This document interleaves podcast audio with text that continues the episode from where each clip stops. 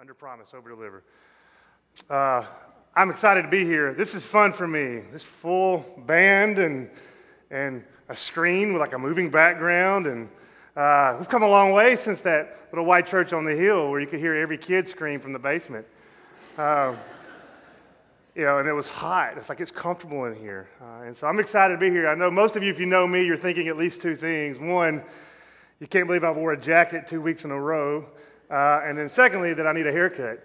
Uh, and I, I, agree with that. Uh, a couple of sad changes for me as I've been here has been uh, just to know that Miss, Mr. Uh, Robinson and Mr. Pinkston aren't here is a little bit of a sad thing. And, but I was thinking about that as I was sitting on the front row because I know Mr. Pinkston would have very quickly told me I needed a haircut and that I need to get this taken care of. Uh, so I missed that uh, today.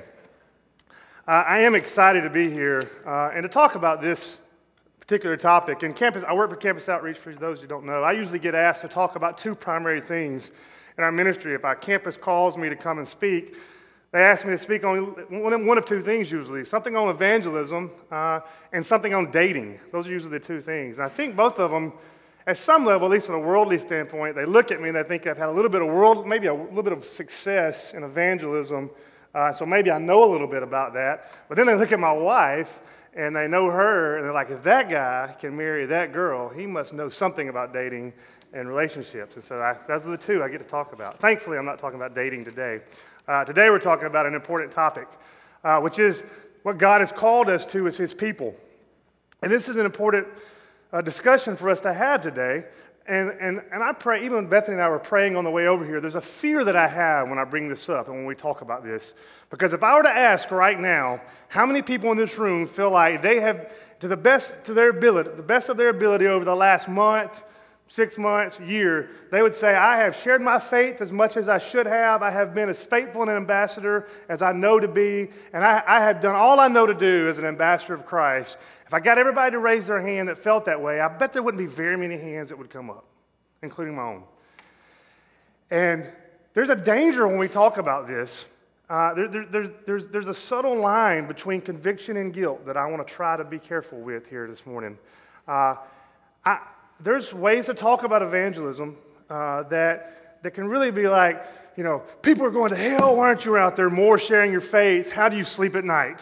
And that is, that's a, a way, maybe not quite as straightforward as that, but that's a way a lot of people think about stirring up evangelism. The problem is, is that you know and I know that condemnation just really doesn't motivate us. But if it does, it's only for a short season. Uh, and so my, my goal today is, and let me say this on the front end. I, I do hope that all of us would leave with some sort of conviction that God would work in our heart in some way to say, God, I want to be more faithful in this. But the goal for my goal, I promise you, my goal today is not to try to, to say, let's feel guilty and go do this. But it's to feel excited about what God has called us to, and maybe to revisit this role that we have in the kingdom, and maybe that it would excite us, and maybe we'd want, we'd want to aspire to grow in it. Because we, it, as just as much as I've said that about evangelism, how, how, how many people could say I've been the greatest evangelist or greatest, most faithful ambassador? Nobody could raise their hand. At the same time, if I said, How many of you have been the best husband or wife you could be this week? You probably couldn't raise your hand for that either. And this is not about what we're not, but it's more about what we're becoming and what, we what we want to become. And so, in one sense, I hope you can say, I'm not what I used to be, but I'm not what I hope to be. And that's kind of where I want to be, kind of live today. It's, and it's to put before you uh, the call in our lives to be ambassadors and what that role looks like in hopes that you would say, God, help me to become more like that. Just whatever steps I need to take to be more faithful in this area, help me be that. So let me pray that, uh, and then we'll, we'll look at this passage. Lord, I do pray that you would help us feel the right amount of conviction, the right amount of excitement, uh, but mostly, God, I pray we'd be motivated by your gospel, about your, by your love for us. We'd be motivated by the burden for the souls of men, uh, and we'd be motivated by the great privilege and honor it is to have a part in building something as great as your kingdom, the greatest thing we could have a part in. So I pray that today, uh, whatever condemnation people feel in this area, I pray they'd cast it at the, at the cross because condemnation does not save us, It doesn't make us better. Only Christ does. So I pray we'd repent of that. And then whatever conviction is right, I pray, God, we'd repent of sin. But I pray, Lord, most and more of anything, we just want to honor you and we care about people and that you would help us just become more faithful in this area. And I pray it in the name of Christ. Amen. Uh, so the passage we're going to look at is 2 Corinthians 5, 14 through 21. Uh, and you can read with me, reading your Bibles. Uh, let me read this passage to you. For the love of Christ controls us because we have concluded this that one has died for all, therefore all have died. And he died for all, that those who live might no longer live for themselves, but for him who for their sake died and was raised. From now on, therefore, we regard no one according to the flesh. Even though we once regarded Christ according to the flesh, we regard him thus no longer. Therefore, if anyone is in Christ, he is a new creation. The old has passed away. Behold, the new has come. All this is from God, who through Christ reconciled us to himself and gave us the ministry of reconciliation. That is, in Christ, God was reconciling the world to himself, not counting their trespasses against him, and entrusting us and entrusting to us the message of reconciliation. Therefore, we are Christ, we are ambassadors for Christ, God making his appeal through us. We implore you on behalf of Christ, be reconciled to God. For our sake, he made him to be sin who knew no sin, so that in him we might become the righteousness of God. We're going to talk for just a minute about this idea of being an ambassador that, Paul, that Paul brings up here as he refers to himself and to the people and to all believers that are, uh, that are begging people to come to Christ. He calls us ambassadors. He calls himself an ambassador. Uh, and I want to talk for just a minute about what that word means. Uh, and literally, it means uh, it, it's a place of honor. The word kind of conveys honor. Uh, but it means representative, it means messenger. Uh, it, this would have been a big word for, these, for this culture to hear uh, because uh, this was a high place. To be an ambassador of a king would mean you had a high place of honor. And so when we hear it, we ought to see this as an, a high place of honor. To be an ambassador for Christ is a high place of honor. But they also would have seen this as a high place of risk. There's a lot of risk involved. Y'all seen the movie Gladiator? Anybody? Everybody, who's seen the movie Gladiator? Everybody? If you haven't seen it, that is your assignment for the week to go and watch the movie because it is some great spiritual themes in it. But there's an interesting, there's an interesting point, interesting very beginning. Y'all remember this? So they're, they're waiting to go to war. Uh, who are they going? I don't remember who they're going to war with. Aaron can tell you. They're waiting to go to war with the barbarians, and uh, and they've sent somebody to ask them to surrender. Uh, and so they're waiting on the ambassador or the messenger to come back. Uh, and so as the messenger's coming back, he's riding up on a horse, uh, and he doesn't have a head. Uh, he's, been, he's been decapitated. And, uh, and Russell Crowe looks at him as he walks up, and he says, uh, they say no. You know? and the reality is, as ambassadors for, as ambassadors for Christ, there is a, there's a, very, there's a real reality that uh, there's a lot of risk involved. Fortunately, in our culture, it's not beheaded. Okay, there are other cultures where this is still very real, uh, where it's, it's, a life and death type risk. In our culture, it's not that much of a risk. most of our, our biggest risk usually is awkwardness. Uh, and I'll say this in our training earlier or later, but it's like you'll never read a headline where so and so, where John Smith died of awkwardness this week. It's like we don't, it's not that, it's not that kind of danger, okay, the awkwardness we feel. That's usually the most, the highest risk for us. Uh, and this would be a big deal. And so, one thing I want you to see here is, as ambassador is a role.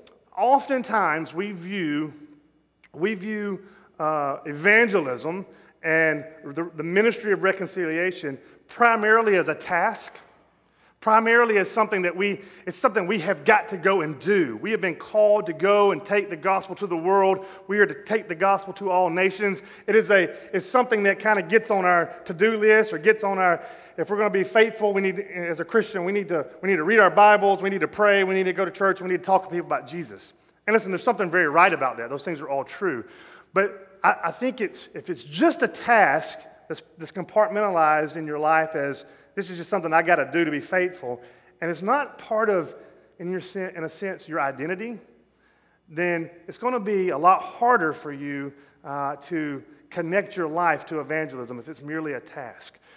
I, in my mind, the way I try to think about it, and the way I think Paul here, when he says we are ambassadors, he's given us a role. He is, he is equating this idea of reaching the world to our identity. Right? And there's lots of, the Bible does this a lot, it gives us words that help us build our identity in the kingdom. Uh, slave, that's a word that helps us uh, build our identity. Child is probably one of the primary words, one of the words we use the most when we talk about our identity in Christ, but it's not the only word. Right? That was slave and child and ambassador uh, is just as much a part of who we are now in this new kingdom that's being built. Uh, and so this is, and so at some level, it's not whether or not you're an ambassador or not. If you're in Christ, you're an ambassador. The question is, are, are you good at it? Are you a good one? Are you a faithful ambassador? That's kind of more what, uh, when we get to our role uh, in the kingdom. So that's what we want to ask ourselves is, what does it look like then to be a faithful ambassador? Uh, and so, what I'm going to do is, I'm going to try to give you five commitments that I think we see in this passage that, that a faithful ambassador, a faithful messenger, a faithful representative of Christ will be committed to these five things. Right? And, uh, and they all have, they all start with a, with a C. One of them starts with a K, but same, same feel. Uh, I'm very proud of that, so I wanted you to notice it. Uh, and so the first one is this. Here's the f- five marks of an ambassador from this passage. The first one is this it's a commitment to the king of the kingdom. It's a commitment to the king of the kingdom. For some reason, I flipped my Bible to the wrong spot. Look at this. Uh, verse, verse. For the love of Christ controls us, but we have concluded that one has died for all, therefore all have died, and he died for all. Listen to this verse. That those who live might no longer live for themselves, but for him who for their sake died and was raised. When you become a Christian, the kingdoms in which you live for change. When you, before you're a Christian, it's the kingdom of self. It's the kingdom of me. I live to build my kingdom. I live to protect my kingdom. I live to set my reputation up before the world. When you are brought into the kingdom, that kingdom changes. That kingdom mindset is supposed to shift to where I know the king that I live for now is not me. I live for a new king. 1 Corinthians 6 9 says, You've been bought with a price. Therefore, I'll read it to you. You've been bought, do you not know you've been bought with a price? For you were, so glorify God in your body. You are not your own. And you see this in Paul's life. And I'm going to try to illustrate, I'm, going to I'm trying to take these examples and I'll, I'll read a verse that kind of illustrates this particular attribute in, in, in Paul's life. Listen to this verse Philippians 3 7 through 8. It's a very uh, famous verse. But whatever gain I had, I counted as loss for the sake of Christ. Indeed, I count everything as a loss because of the surpassing worth of knowing Christ Jesus my Lord. For his sake, I've suffered the loss of all things and count them as rubbish in order that I might gain Christ that's the heart attitude of a Christian is that whatever it costs me to gain Christ is well worth it. And in comparison to knowing Christ, everything else is rubbish. Does that mean everything's rubbish? No. Is your family rubbish? Absolutely not. Your family has great uh, value. But in comparison to knowing Jesus, your family's rubbish. Is your, is your job important? Does God value your job? Does He want you to work in your job in such a way that honors Him? Absolutely. There is value intrinsically in your work and your reputation. And we ought to live those, but in comparison to knowing Christ, there's just, it's all relative, right? These things are good, but Jesus is that much better. And Paul had the most to lose, in a sense, when it comes to job and stature and uh, just intellect and all these things. He said, all these things. That were for my gain, I see them as a loss. And, here, and, and why do I say that? Paul Tripp, there's a book called Instruments in the Redeemer's Hands. I'm going to quote him a couple of times. This is a quote from his book Ambassadors must die to their own kingship in order to properly represent the one true king. When an ambassador assumes his responsibilities, his life ceases to be his own. That, that's, and here, here's, what I'm, here, here's one of my main points, and I'll say this again when we do training. At the end of the day, a lot of our issues with evangelism and discipleship and reaching the world and being world focused, a lot of them don't come down to skills. A lot of them don't come down to personality. A lot of them come down to this Who do I live for? What, what is my life ordered and structured for? Is it, is it around, is the kingdom Is the kingdom and building God's kingdom and living for the king? Is that the primary focus in my life? Or is it a tagline? Is it, is it something I kind of add on? Is it something I stir in because it's good and right? Or has building God's kingdom become primary as the focus in my family, in my work? Does, does this kingdom mindset enter into every aspect of my life? We see that with Paul. He says uh, that we no longer live for ourselves, but for the king. Are you, is he your king? Are you committed, submitted to him as your ultimate authority? And is the kingdom being built? Does all of your life fall under that goal? Do you, do you view your life through the kingdom being built? A commitment to the king. Second would be this, and I'm kind of alluding to it. Second commitment is to the cause of the kingdom a commitment to the cause of the kingdom. Uh, if you look back at the passage, uh, you'll see uh, verse 18 all this from God through Christ, who through Christ reconciled us to himself and gave us the ministry of reconciliation. That is, in Christ, God was reconciling the world to himself and not counting their trespasses against him and entrusting us with a message of reconciliation. What's Paul saying here? He's saying that we have been giving, there's a great cause in the kingdom, and it is taking the world, which has been broken, which has been, uh, has been, it has been sinful, it has been tainted, and it's buying it back. It is reconciling it back. It is making it back the way it's supposed to be. Right? It's, this is what Jesus prayed for. When, it, when, he, when he taught us to pray, Thy kingdom come, Thy will be done on earth as it is in heaven, this is what he's praying. That we should want what is, what is in heaven, what heaven is like, to be brought to this earth. And so we are to be reconciling this earth, this world, which means it's people. As you see in the verse, it means we're recon- we are begging people to come be reconciled to God. And it also means, and the, and the Jews would have heard this, and the Jews would have, when they heard the word world, they would have heard not just Jews, not just, not just us, but the whole, everybody that we're reconciling the whole world, all the nations, to, to himself. And so there's this call as a body of Christ. As, as a body, you are called to be reaching the nations for Christ.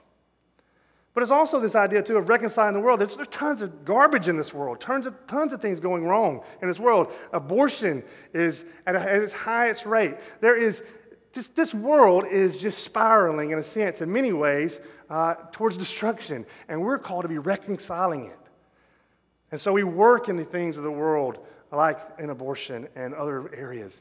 Uh, but, here, but here's the key is that the way to change culture, the way to reconcile the world, is to have changed people, is to have reconciled people that live for the kingdom. Uh, this is this commitment to the to the to this mission, to this kingdom, is, at the heart of Paul Listen to this. This, may, this is one of my life verses, uh, 2 Timothy 2 8 through 10. Remember Jesus Christ, risen from the dead, the offspring of David, is preached in my gospel. I, I love that. I, I, don't, this may not be right, uh, but I love the way he says, as preached in my gospel. Now, I know at some level he's saying, uh, the, the, the gospel that I have preached, the content of the preach, the, the, the, content of what you've heard me say, but I have to, I believe at some level that there's a, there's a sense where there's a personal nature to this. He, this word my here, it's a sweet thing to him. The reason I say that is because of where he is when he writes this. He's in jail, right? Suffering pretty hard. And there's, I feel like there's just a personal element uh, to I don't, You probably won't find that in a commentary. That's fine. Don't repeat it to anybody else. Uh, but that's, this is a personal kind of thing for me. For the offspring of David preached in my gospel, for which I am suffering, bound with chains as a criminal, but the word of God is not bound. Therefore, I endure everything for the sake of the elect, that they also may obtain salvation that is in Christ Jesus with eternal glory. That phrase, I am willing to endure anything for the sake of God's people, anything that they who don't know Christ may know him. That, that was this guy. And listen, this was not like, this was not figurative language. I would be willing to endure chains and, a, and, and bondage. And a, he's in jail. He's probably getting beat over this. This is, this is a reality for him. And it's so sweet. We'll come to this in just a minute, but he remembers the gospel. The gospel is what allows him to be able to live in chains. So there has to be a commitment to the king, there has to be a commitment to the cause of the kingdom, And then thirdly, there has to be a commitment to the character of the kingdom. Uh, Paul Tripp says it like this An ambassador's character, action, and words embody the king who is not present. Uh, if any of my points are a stretch, this might be a little bit of one. Uh, when First Corinthians in, in, uh, in 2 Corinthians 5:17, where it says, the, "Therefore the old is gone and the new is come." Uh, that when we come into Christ, we are a new creation. There is a new character that, get, that God is developing in us. We have a new heart, a new life. Uh, and that if we are going to be ambassadors of Christ, that, that character, that new heart, has got to display itself in our lives. That we love Christ has got to change us in such a way inwardly that it impacts us outwardly.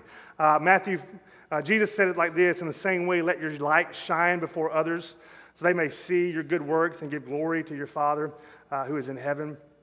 Uh, you, you, go read the Sermon on the Mount and you look at, you look at the, when it starts in chapter 5 of Matthew, it just, uh, all it's talking about in chapter, five, the whole sermon is just the character of the kingdom what Christians, the character that we're supposed to have in this world as aliens.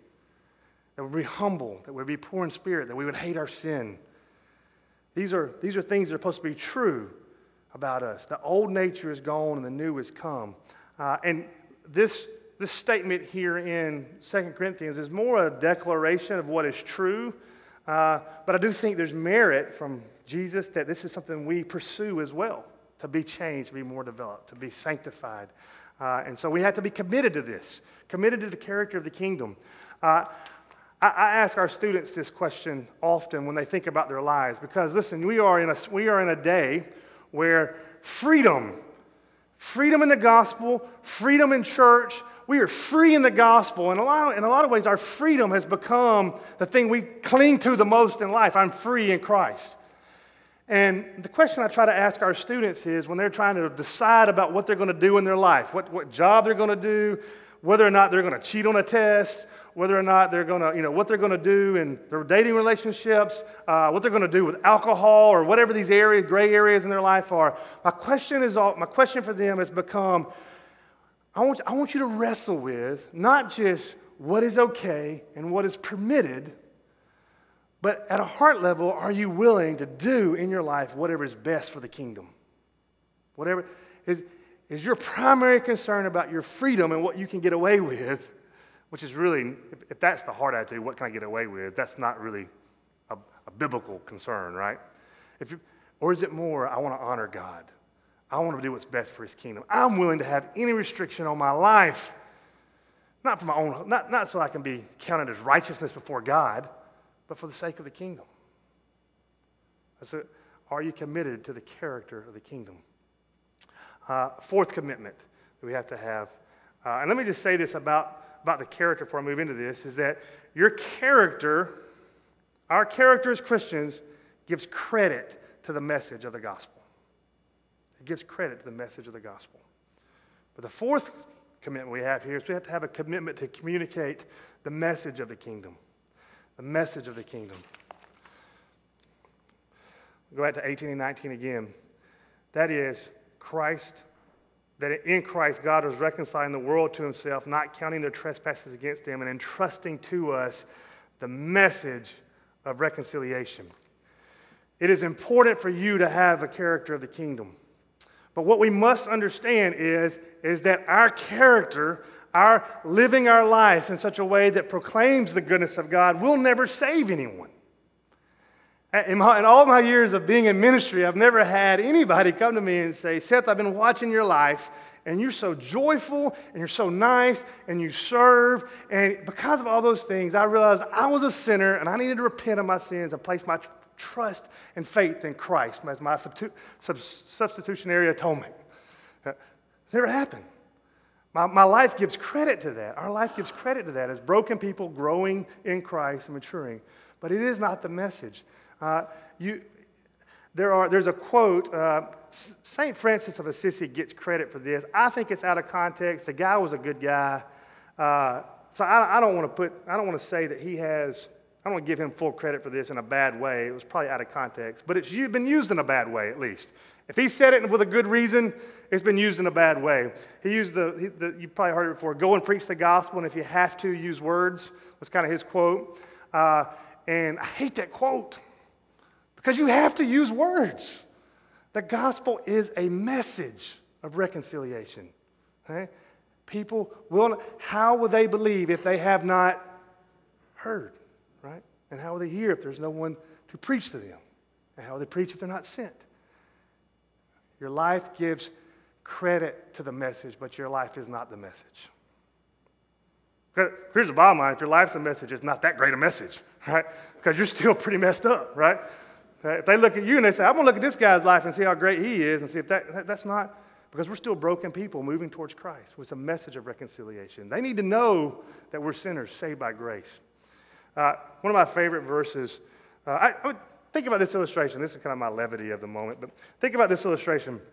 If, if we sent an ambassador, if Obama sent an ambassador to uh, North Korea or somewhere, and he said, uh, and, there, and there was a message that he was giving them, giving, giving this ambassador. He said, hey, listen, basically, if North Korea doesn't shape up uh, and fall in line on these things, then we're going to blow them up. Right? That's just that's a bad message. I hope we never do that. Let's just say that's the message. Uh, and so imagine if an ambassador walked into a meeting and he said to all the delegates that were there, and he said, Hey guys, I got a, I got a really important message from the United States of America. And so here's what I'm going to do I'm going to live here for like the next two months, see if you guys can figure it out. You know? And that would be, that would be a horrible way to communicate something very important, right? But, I, but honestly, I, I think that's the way uh, that, that, that many believers in their mind justify their lives by saying, This is, I'm just going to live my life in front of them. And please, please, oh, please hear me say, You must do that. But we have a, we have a great message of reconciliation that we have to take to them.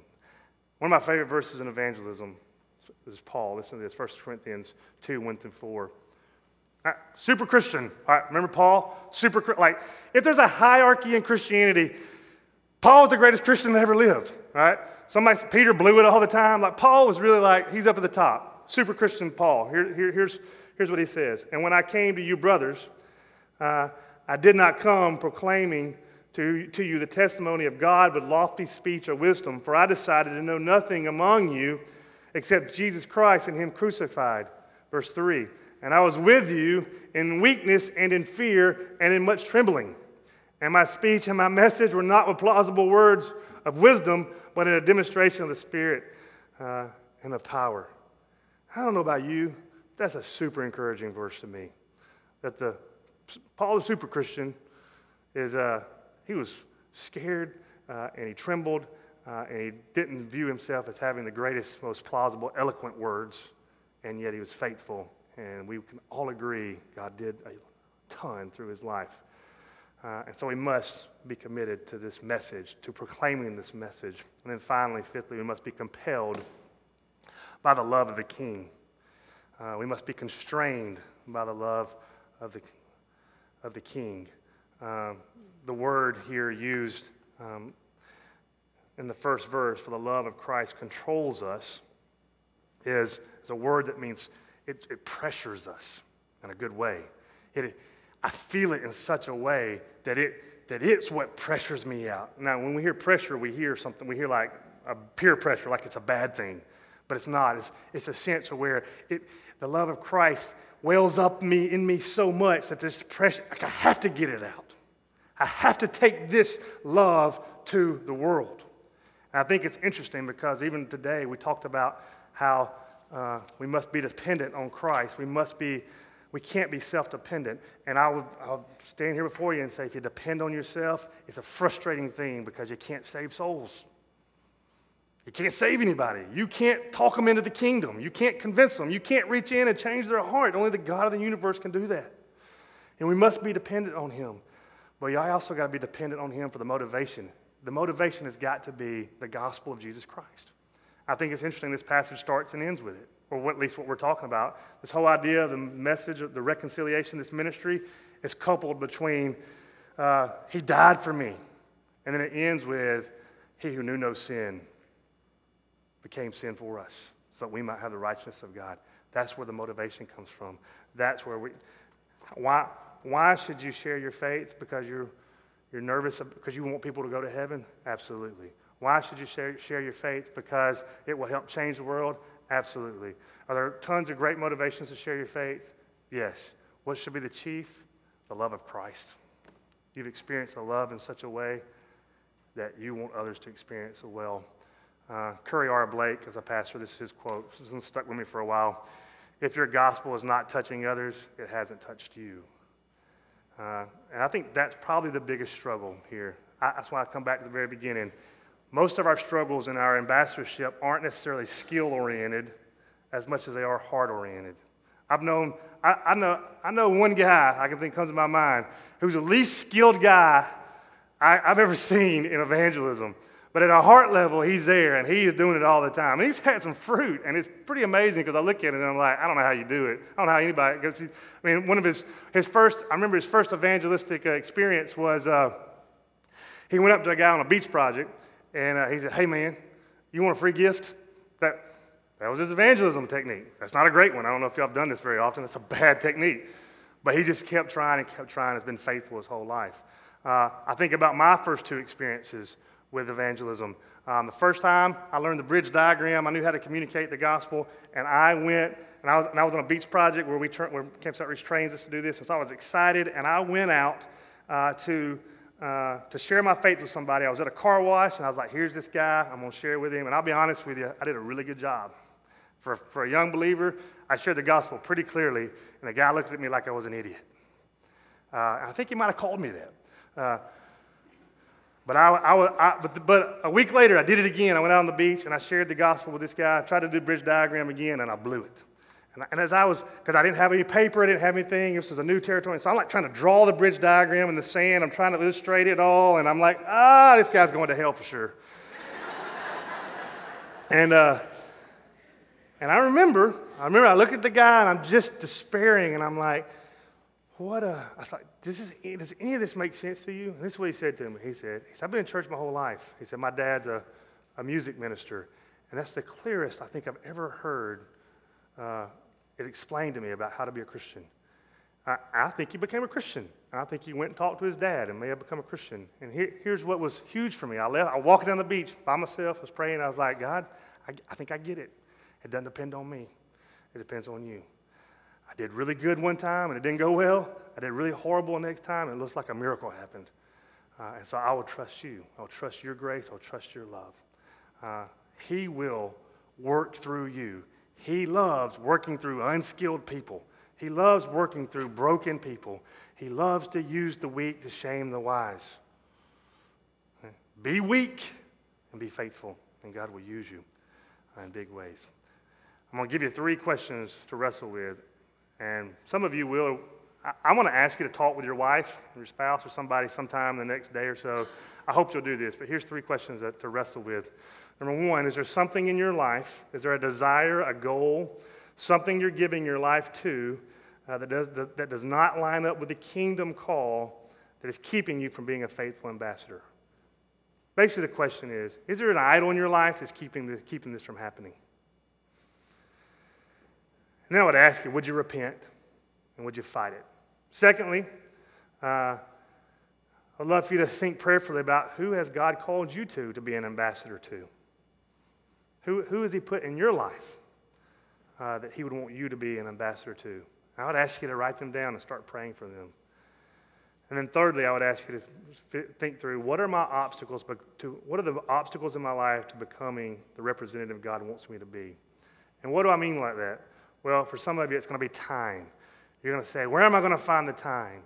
And here's what I'm going to say to you I don't know. I've got four kids, and I'm, I'm, trying to, I'm just trying to wake up in the morning. I feel like I should get like a thousand points just for getting out of bed. Uh, so I, I, don't know.